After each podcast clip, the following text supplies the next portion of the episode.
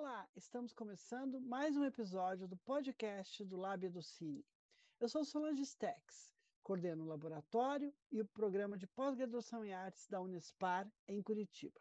Este episódio faz parte do projeto realizado com recursos do Programa de Apoio e Incentivo à Cultura da Fundação Cultural de Curitiba e da Prefeitura Municipal de Curitiba. Esse episódio faz parte de uma série sobre cinema e preservação audiovisual, com ênfase no cinema paranaense. Nosso tema de hoje é o cinema paranaense, um olhar para o passado. E hoje temos aqui três convidados que contribuíram muito para contar a história de toda uma geração que marcou o audiovisual em Curitiba e a Cinemateca de Curitiba. O documentário Geração Cinemateca, dirigido por Miriam Caran, conta essa história, desde a criação a todos os cursos que envolveram jovens cineastas e ao estímulo que a Cinemateca, desde 1975, deu a toda uma geração de jovens cineastas. Ela foi criada pelo cineasta e escritor Valêncio Xavier. Para falar um pouco sobre isso, hoje temos aqui Fernanda Gadotti, Miriam Caran e Camil Gemael Neto. Miriam Caran é graduada em jornalismo pela PUC Paraná, tem especialização na ECA USP e no curso de produção audiovisual da Unespar. Acompanhou a criação da Cinemateca de Curitiba e foi uma frequentadora assídua desde seu início na década de 1970. Fernanda Gadotti é editora há mais de 15 anos. E Camil Gemael é roteirista, editor e diretor audiovisual. Trabalhou em várias produtoras de Curitiba e São Paulo e atualmente é coordenador de edição da Caqui Filmes.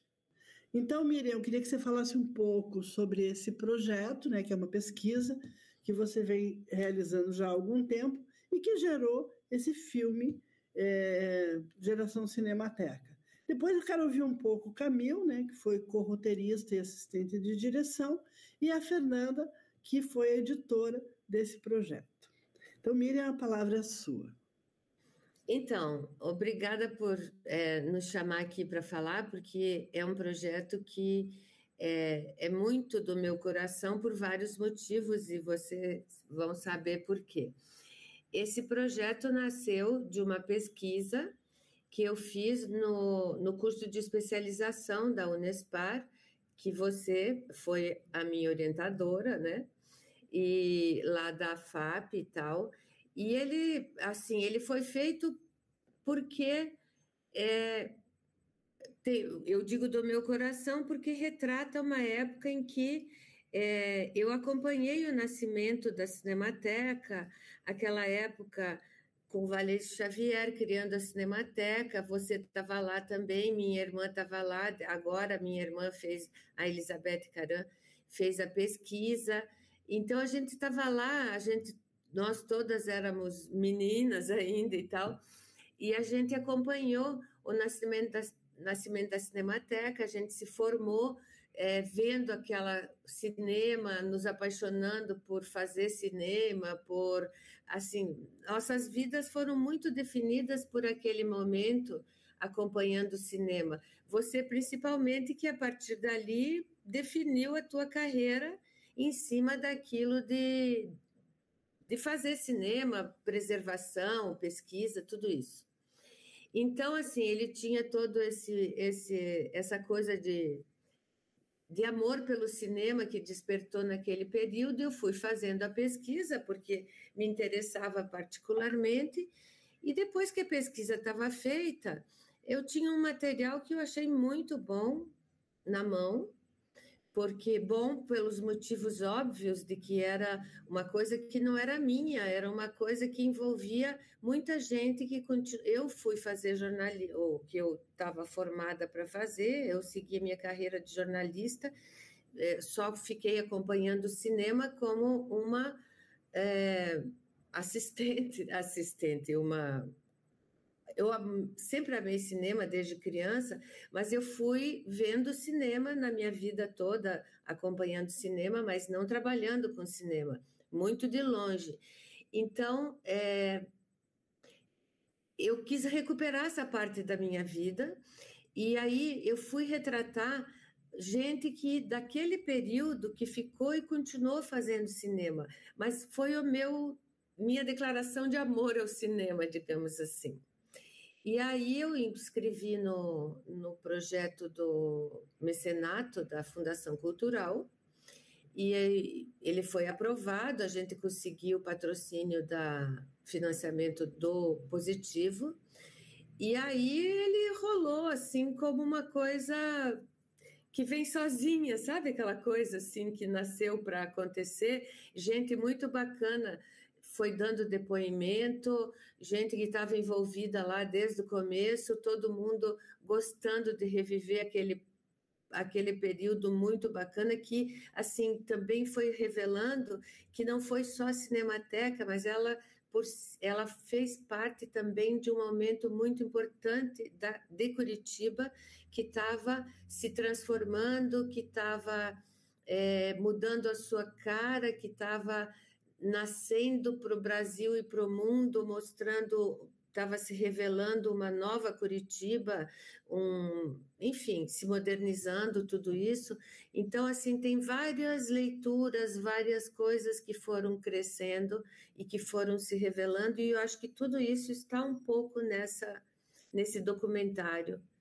E um pouco, e que eu espero seja um pouco uma homenagem também ao grande personagem daquela época, que foi o Valêncio Xavier, que é aquela aquela figura genial, né? Que, que é muito mais do que podia ser retratado numa coisa tão curta assim.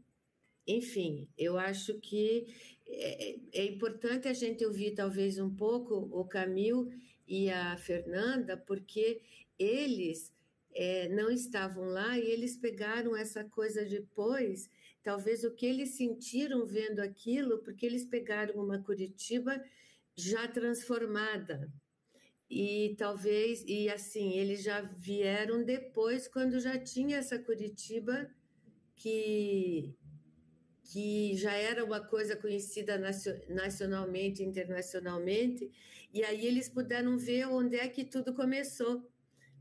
Eu acho uma ótima ideia essa tua colocação, e sim, vamos ouvir daqui a pouco o Camil e a Fernanda, mas eu queria me fixar um pouquinho nesse ponto, porque você falou uma coisa muito interessante, quer dizer, você montou uma equipe para o documentário, você parte de uma pesquisa tua, que, que aprofunda o momento que você viveu, que traz um, toda uma história que mistura a história pessoal, né, a sua, a minha, de outras pessoas, e, e, e, traz essa, essa faz esse, esse filme que ele tem um, um ar até poético, assim, esse documentário, que, que retrata essa época. E trabalha com uma equipe que é uma equipe de jovens, de gente jovem, o Camilo, a Fernanda, por exemplo, que estão aqui conosco, e outras pessoas da equipe, né, que não viveram essa época.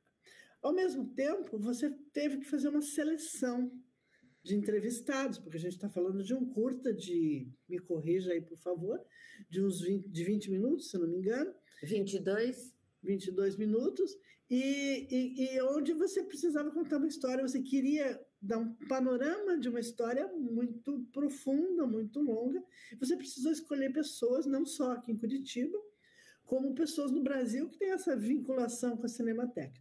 Então, acho que são dois, duas linhas aí de, de conversa que eu queria centrar em você ainda um pouco que você falasse um pouco sobre essa composição da equipe, sobre essa coisa mais técnica que, que envolve Camilo e Fernanda e outras pessoas, e, e também essa escolha dos, é, dos entrevistados, porque é, foi um recorte. Que recorte foi esse? Então, esse recorte às vezes acontece um pouco pela gente que você tem que fazer, é óbvio, você não consegue colocar tudo. E, aliás, esse é um sofrimento muito grande, porque você tem que escolher e tem muita gente bacana para falar. E um pouco pelas circunstâncias que você vai encontrando, né? Por exemplo, a gente teve que fazer isso durante a pandemia. E então teve algumas pessoas que não puderam fazer porque estavam mais trancadas em casa por causa da pandemia e não quiseram sair, não quiseram encontrar pessoas, e a gente teve que entender. A gente tinha poucos recursos e a gente queria entrevistar gente, gente já de renome que participou da, da criação do, dos primeiros anos da Cinemateca, dando cursos, gente que já era eh, famosa ou que já estava atuando com cinema em São Paulo e Rio e que vinham para cá praticamente sem receber nada ou recebendo muito pouco, como Eduardo Escorel, o Noilton Nunes, o Silvio Tendler, que já era um documentarista com um certo renome, e hoje ele é super reconhecido, e eles vinham para cá para dar cursos, para que muito em cima do prestígio do Valêncio Xavier, do Chico Alves dos Santos, porque eles viam a importância de estar se criando uma cinemateca fora do Rio e São Paulo e criando novos cineastas, novos realizadores e tal. Então a gente fez muita coisa por Zoom, por, essa, por outras plataformas também, mas por causa de não poder viajar, não ter dinheiro para isso e tal. Então a gente escolheu gente que estava disposta a fazer dessa forma, assim. Outros não toparam e tal. Então essas coisas já vão restringindo as tuas possibilidades. Aqui a gente teve que escolher é, algumas pessoas que estavam disponíveis por causa da pandemia e algumas pessoas que eu já tinha entrevistado ou a minha irmã tinha entrevistado na, naquela pesquisa inicial. E algumas pessoas eu acho que foram escolhidas por conta de serem mais conhecidas é, através das suas realizações como, como o Fernando Severo, por exemplo, que é um, uma pessoa que já tem vários filmes, que, que já ganhou vários prêmios. Eu fui atrás de pessoas que já eram mais conhecidas eh, aqui e fora. O Eloy, por exemplo, o Eloy Pires Ferreira, tem vários longas. E também a gente não pode fugir de, de querer que a gente escolha alguns amigos que estão mais próximos da gente é, por exemplo, eu vou falar de você, eu não posso fugir disso. Você é uma pessoa que está é, nas, na área de preservação, é um nome nacional, é um nome internacional em várias coisas. A Berenice Mendes. Então, são nomes que têm reconhecimento fora e partiram daquela daquela cinemateca criada lá atrás, em 1975, que pode ser que se não tivesse havido aquilo, pode ser que fossem escolher esse caminho e fossem chegar onde chegaram. Em alguns casos, eu acho que dificilmente teriam chegado onde chegaram. Talvez sim, talvez não, quem é que vai dizer? Mas eu acho que o Valêncio e a Cinemateca tiveram um papel muito importante nessas carreiras. E eu acho que é por aí, entendeu? Assim, então a gente tem que fazer escolhas. Tem muita gente que eu gostaria de ter encontrado, de ter falado, de ter colocado no filme, mas você tem que escolher, entendeu? E é muito triste às vezes. E mesmo das pessoas com quem eu falei, tem muita coisa que eu queria ter contado, tem muita história que eu gostaria de ter contado e que eu tive que escolher. Mas a, a, a, Fernanda, nesse caso, pode dizer mais do que eu, como a gente chora na hora que tem que editar. É um, é um parto, uma coisa assim de, de tristeza de cortar coisa fora. Beleza. Então, agora acho que vamos falar um pouquinho com o Camil é, sobre o roteiro, porque o Camil é, foi co-roteirista, então ele também teve que vivenciar todo esse processo das escolhas, né, que você muito bem falou, e depois a Fernanda nessa parte da, da edição, nesse ritmo que ela deu muito bem ao filme, eu acho que ele é super bem editado, tem, tem uma delicadeza na edição, mas que também passa por esse como disse você, Miriam, esse sofrimento de, de, da escolha, né? Que é isso que é um filme, que é isso que é qualquer projeto, você, você escolher para onde você é, se direciona. Então, Deixa eu só dizer uma coisa sobre a escolha. Por exemplo, quando você vai fazer um filme de ficção, você já vai direcionando essas coisas e talvez na no documentário, também, eu quero ir por aqui. Mas o documentário, você não tem antes tanto essa perspectiva definida. E você vai colhendo coisas que vão te surpreendendo. Aí a escolha é mais difícil, porque o caminho não pode estar tão definido antes, né? Então você encontra coisas que te surpreendem e a edição fica mais difícil ainda. E antes de passar para o Camilo, deixa eu te lançar um desafio. É. Você mesmo, você mesma disse que muitas histórias poderiam ter sido contadas. Por que você não fez uma série? Olha, esse é um desafio maravilhoso que eu adoraria aceitar. Vamos pensar nisso, né? Bom, Camil, fala um pouquinho sobre esse processo do roteiro, sobre o processo da filmagem, porque você foi assistente de direção e tal. Mover um pouquinho a tua experiência, inclusive dessa perspectiva que a Miriam trouxe, de você ser de uma geração onde o ensino do cinema, o acesso ao cinema estava muito mais consolidado do que na época em que a Cinemateca foi criada. Vai lá, Camila. Oi, Solange, tudo bem? É, então, é um pouco do que vocês já falaram, que a Miriam já falou, assim, é, o roteiro desse tipo de documentário, eu acho que ele surge, a gente tem um, a gente tem um norte, né? A gente tem um guia que, que surge da pesquisa, e essa pesquisa vai se complementando, vai aprofundando e você vai transformando isso num roteiro. Mas é o tipo da coisa também que você vai, vai, você vai finalizar o roteiro, você vai ter um roteiro mesmo de verdade na mão, assim, para jogar, para botar na ilha para editar, depois de, da, das, das sonoras, dos depoimentos feitos, né? Porque até então você tem, você tem uma linha mestra, assim, do que você quer contar que é a história da Cinemateca e dessa turma que começou lá e se formou lá e começou a fazer cinema na raça e tudo isso. É, né? Isso é uma sinopse da sinopse da sinopse. Mas daí quando você entrevista, a gente fez quatro diárias de captação, né? São quatro diárias assim, de abrir câmera lá na Cinemateca, tira fora os, os depoimentos pelo Zoom, que que foram feitos em outros dias assim. Mas enfim, a partir dessas dessa falação toda de cada um contando a sua parte da história, é, você começa a transformar o roteiro, né? Então é, a Miriam vai até falar melhor do que eu, mas a gente vai transformando, vai tomando um outro caminho. Às vezes você quer jogar tudo fora e começar tudo de novo, porque os caras contaram histórias super legais que não estavam previstos, você não imaginava contar aquela história. Então é um roteiro assim que eu acho que ele começa ele começa de um jeito e termina de outro, sabe? E, e aí, mais ainda assim, a edição, né? Ele começa aí você tem um problema de tempo, quer dizer, você começa a cortar, é aquilo que a Miriam falou de e a Fernanda vai dizer depois, mas um primeiro corte eu acho que tinha perto de uma hora e aí a gente chegou no, no final, né? O corte final, a edição ficou com 21, quase 22 minutos.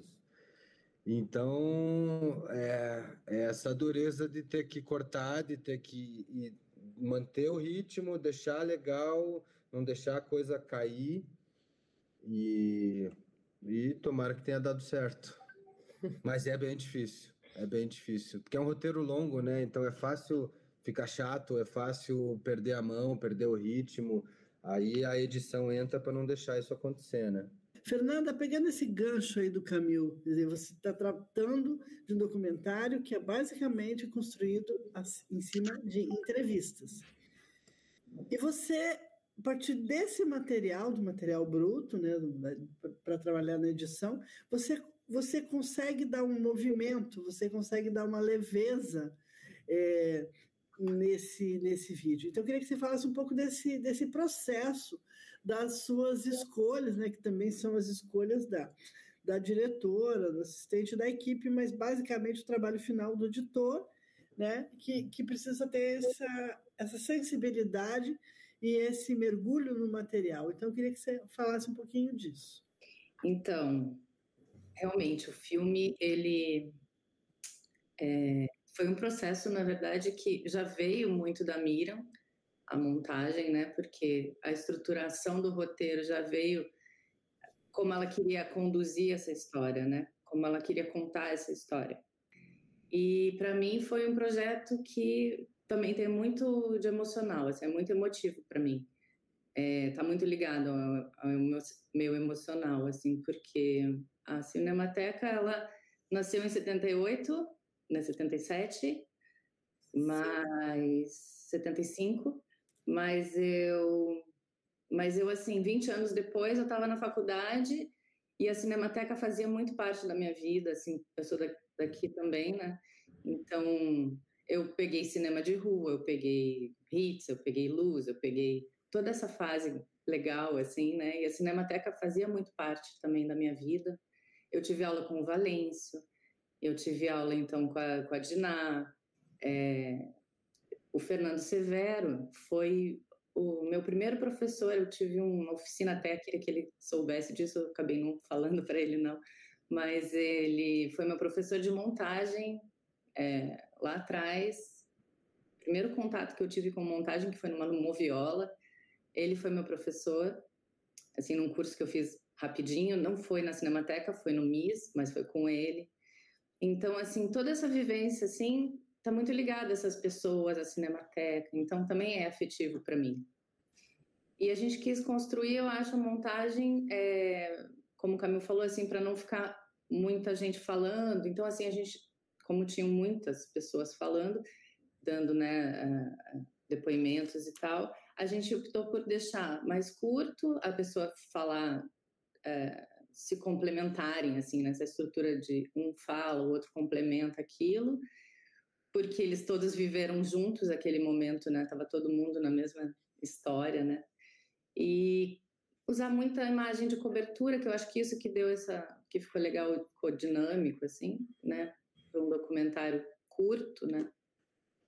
E ah, foi super legal a gente ter trabalhar, a gente trabalhou muito junto, né? Miriam, o Camil, sempre junto é, cada corte e foi doído mesmo. Tirar foi bem doído. E, Miriam, então eu queria que a gente voltar um pouquinho a, a, ao início, né?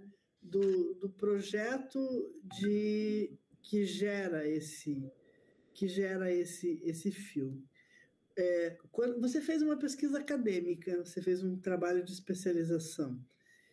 Essa transformação, você usa os dados né, e, e para construir o roteiro, mas essa transformação, como é que você trabalhou com isso? Assim, a partir de uma, de uma referência mais teórica, de uma referência mais é, de uma, da escrita, é, para mergulhar nesse universo afetivo. Porque também no teu texto de, de especialização, que eu conheço bem, você trabalha muito com essa questão da afetividade. Então, eu acho que isso, isso é uma coisa interessante da gente aprofundar um pouquinho aqui. Eu queria que você falasse um pouquinho mais disso.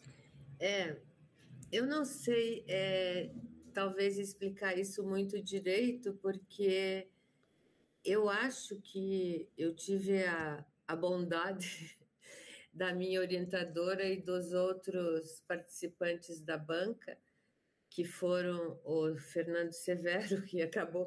Você vê como tudo isso faz. É um, uma. Como eu, eu usei, eu fiquei é, com pessoas sempre da. Eu não consigo, eu acho que eu não estou encontrando as palavras para dizer, porque, assim, é, o Fernando Severo, você e o Fernando Severo foram meus professores vocês tinham sido meus amigos lá atrás, no começo da Cinemateca, acabaram sendo meus professores na, na, nessa especialização que eu fiz na FAP. E aí era uma coisa meio óbvia que você acabou sendo a minha orientadora, o Severo. Aí eu chamei para a banca e aí chamei um outro amigo que não tinha nada a ver com a Cinemateca, mas era professor da Universidade Federal, o João Luiz Paulo Lupa, e para ser a outra pessoa da banca, e eu contei com a com a boa vontade, porque eu acho que o meu texto, assim, apesar de seguir todas aquelas normas, aquelas coisas que tinham que seguir, ele acabou não sendo tão acadêmico quanto devia ser, porque ali também, como você disse, ele já foi uma coisa mais emocional, mais assim, mais afetiva do que devia ser, talvez, porque assim, eu eu não tinha quando eu fiz a especialização, eu, a, a minha intenção não era tão acadêmica quanto devia ser, mas eu quis fazer um estudo mais. Um, eu, eu, tentei, eu comecei um mestrado na ECA muitos anos atrás, lá na USP, também acabei não acabando, mas para não pensando a vida acadêmica, mas para ter um estudo mais mais é, direcionado, mais certinho, para não tão atabalhoado como você faz normalmente na tua vida normal, assim. Eu era jornalista e tal, mas eu sempre fiquei tentando estudar cinema, mas daí eu queria uma coisa mais organizada. Então eu fui fazer, acabou e por circunstâncias da vida não terminando, terminei todos os créditos e tal, mas não fiz a, a dissertação lá e tal. E aí, quando eu fui fazer aqui, também era, uma, era essa mais a intenção de estudar e não de entrar para a vida acadêmica ou qualquer coisa. Então, é, eu estava mais envolvida emocionalmente do que pretendendo me transformar, de entrar para a vida acadêmica e tal, alguma coisa assim. Talvez por isso que eu contei com mais com mais boa vontade dos professores. Então, assim, eu acho que já tinha muito desse envolvimento com essas pessoas naquela, no meu texto. Eu daí segui as regras da BNT, aquelas coisas todas, mas não foi difícil depois fazer a transformação, até porque eu contei com a ajuda da minha irmã, a Elizabeth Caran, que fez, que transformou mais aquela pesquisa, pegou aquela pesquisa acadêmica e foi atrás das pessoas para transformar, fez a pesquisa em jornais, fez a pesquisa em revistas, em TV, nas imagens, nos filmes, eh, no arquivo do Valêncio e tal, para levantar imagens, tudo aquilo assim. Então, é, foi um trabalho bem intenso, bem, bem complicado, porque tem muita imagem, apesar de que, em se tratando de, de um período que foi bem documentado, mas é uma coisa mais recente, então que você tem que fazer em cima de jornais. Ah, essa primeira, como é que chama aquela, as imagens, a pesquisa das, das fontes primárias, elas são bastantes, mas aqui nesse país nada é muito bem guardado, a não ser algumas coisas que você conhece bem também, que são lá da Cinemateca, né? que você, você que já foi diretora da Cinemateca, você sabe a luta que é da Cinemateca para preservar várias coisas e tal, né? Então, teve todo um trabalho de pesquisa que durou quase um ano, eu acho, para transformar aquela coisa que eu falava, que era muito mais fácil de falar teoricamente, depois ir atrás da pesquisa e tal, né? E aí eu também contei com ajuda e a gente levantou muito material. Olha, eu acho que dá para fazer série mesmo, viu? Miriam, e, e o desafio de fazer o primeiro filme? Pois é, é complicado. Se bem que eu tinha uma certa experiência, porque na minha vida como jornalista, eu tanto fui jornalista de jornal que eu amo escrever, mas eu fui muito jornalista de TV, onde eu fiz muito documentário para TV. Então é uma coisa meio parecida, né? E depois que eu voltei para Curitiba, eu fiz vários documentários e institucionais também. Eu fiz alguns documentários para a TV Bandeirantes aqui e fiz institucionais para para produtoras e coisas assim. Então, assim, não te assusta tanto porque você tem um, uma experiência em umas coisas parecidas. Mas é lógico que é diferente, né? É bem diferente e é um desafio, até porque eu já tinha uma certa idade, o que te dá uma certa segurança de, pela experiência, mas aí você pega uma equipe jovenzinha cheia de de, de, experiência de outro lado, né, cheia de novidades, tecnologias e coisas, e você chega, hã? Como é que é isso? Então foi um outro choque, assim, mas é muito maravilhoso trabalhar com esse povo. Então, e eles te dão um suporte muito bacana. Então, é sempre bom estar tá aprendendo, né? É um choque, mas é bom e todo mundo foi muito, deu muito apoio em todos os sentidos. E é bom viver desafios, né? Eu acho que vale a pena. Vale a pena. Assim como um desafio de ser entrevistada. Eu, eu passei a minha vida entrevistando pessoas, não sendo entrevistada. Então eu começo a falar, falar, falar e não paro mais. Jesus! Camil, vamos falar um pouquinho da, da, da, tua relação afetiva com esse material, tua relação afetiva com a Cinemateca. A Fernanda falou um pouquinho de como que a Cinemateca fez parte da vida dela. Eu queria que você falasse um pouco sobre isso e como isso influenciou no trabalho nesse, é, nesse documentário. Essas histórias são muito legais, tanto para mim, que já não sou de uma geração tão nova, e aí eu fico imaginando para a molecada de hoje em dia que com um iPhone que cabe no bolso, filma em 4K, em super slow, é, não sabe como era o peso de uma câmera de cinema, de filme lá atrás e depois tudo, tudo que tudo que foi inventado e tudo que se desenrolou até chegar no, no telefone que cabe no bolso dele, né? Então acho que é, esse acho que também é um valor grande lógico, da Cinemateca e do filme de mostrar como era, as agruras do passado, as dificuldades. E, e hoje a coisa está muito mais fácil, muito por causa da tecnologia que veio antes e da, do pessoal que veio antes, que batalhou e que ralou. Eu também, eu fui, frequentei bastante a Cinemateca, nunca fiz cinema, por exemplo. É, nunca fiz nenhum curso lá mas eu assisti muita coisa muito com a Miriam. Ah, essa semana vai ter festival de cinema tal, vai ter festival, né, documentário. É, tem uma coisa que o Merege fala durante no filme lá que ele disse, a gente tinha filme que a gente só conseguia assistir na Cinemateca, que você não ia achar em nenhum outro lugar. Então, e foi legal porque assim, eu consegui ver muita coisa ali que de fato eu não ia conseguir ver em nenhum outro lugar. Então, é, é uma formação legal para todo mundo que gosta de cinema, de audiovisual. A importância da Cinemateca é fantástica. Os caras de fora que falam no filme falam da importância da Cinemateca de Curitiba, por também só haver né, a, a, a Cinemateca Nacional, a Cinemateca de. É, né, outras duas só.